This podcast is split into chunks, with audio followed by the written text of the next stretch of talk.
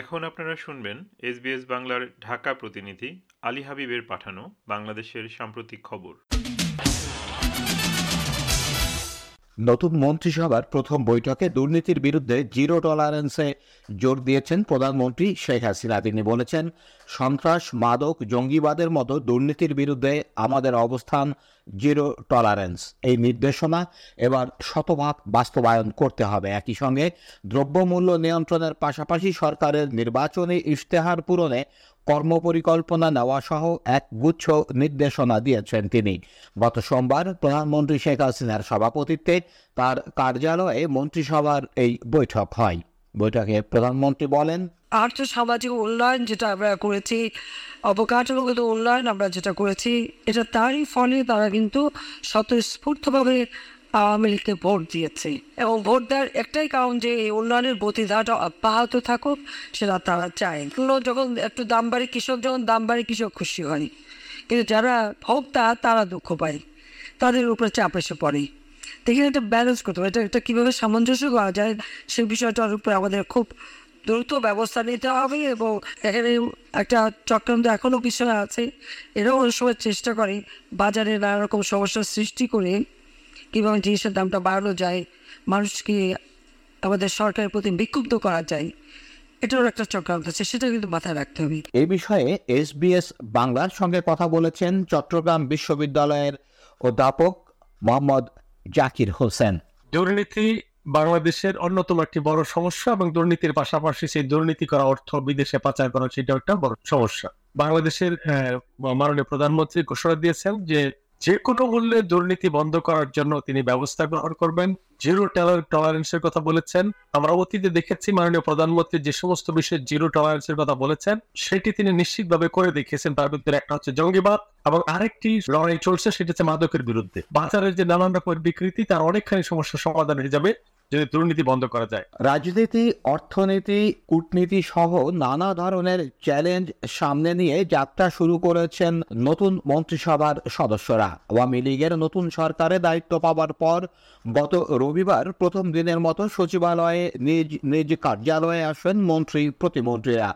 মন্ত্রণালয়ে এসে মন্ত্রী প্রতিমন্ত্রীরা তাদের দায়িত্ব বুঝে নেওয়ার পাশাপাশি কর্মকর্তা কর্মচারীদের সঙ্গে মত বিনিময় করেছেন। সাংবাদিকদের সঙ্গে আলাপ প্রসঙ্গে অর্থমন্ত্রী আবুল হাসান মাহমুদ আলী বলেছেন, অর্থনীতিতে চ্যালেঞ্জ আছে, তবে তা মোকাবেলায় পদক্ষেপ নিতে সময় দিতে চান তিনি। অর্থমন্ত্রী হিসাবে প্রথম কার্যদিবসে আবুল হাসান মাহমুদ আলী বলেন চ্যালেঞ্জের কথা আমরা সবাই জানি সেগুলো সমাধান করতে হবে।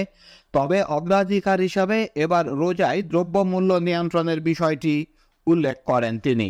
নেত্রী যে দায়িত্ব নিয়েছেন আমি সেটা মেরিনা করেছিলাম তো কাজে আমি তো বসে থাকার লোক। এইভাবে তো হয় না। আমি কালকে অর্থমন্ত্রী হলাম আজকে সব সমাধান করতে এরকম হবে? আমি আজকে ঢুকলাম এখানে ঢুকে সব সমাধান হ্যাঁ? তো আমাকে টাইম দেন গত সাত জানুয়ারির নির্বাচন ঘিরে সরকার পতনের আন্দোলনের পরিকল্পনায় ভুল এবং কূটনৈতিক তৎপরতায় ব্যর্থতা ছিল বলে মনে করছে বিএনপি সমমনা রাজনৈতিক দলগুলো। তাদের পর্যালোচনা বলছে, মূলত এই দুই ভুলের কারণে আন্দোলনে সফলতা আসেনি।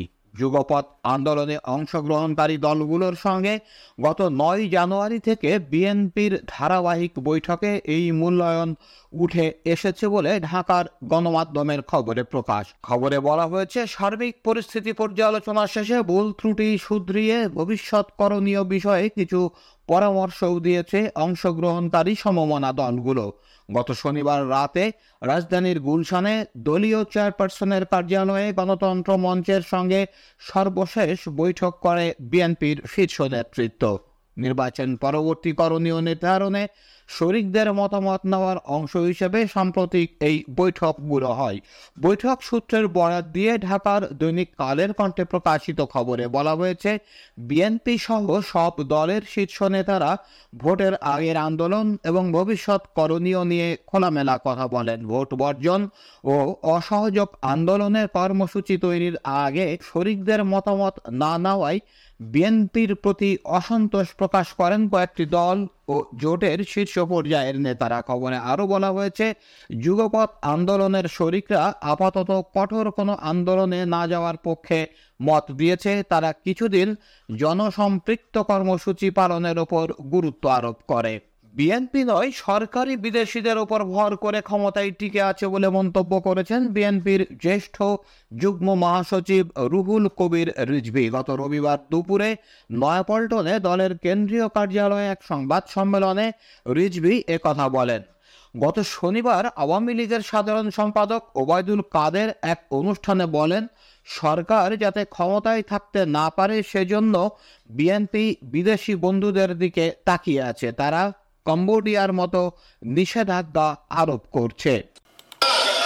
সরকার যাতে থাকতে না পারে তারা বিদেশি বন্ধুদের দিকে তাকিয়ে আছে। এর প্রতিক্রিয়ায় রুহুল কবির রিজভি বলেন বিএনপি নয় আওয়ামী লীগই বিদেশিদের ওপর ভর করে ক্ষমতায় টিকে আছে। এ কথা এখন বুদ্ধিজীবী কলামিস্ট লেখকরাও বলছেন। ওবায়দুল কাদেরের উদ্দেশ্য বলতে চাই বিএনপি নয় আওয়ামী লীগই বিদেশিদের উপর ভর করে ক্ষমতায় টিকে আছে। পেছনে তাদের রয়েছে আরেকটি বড়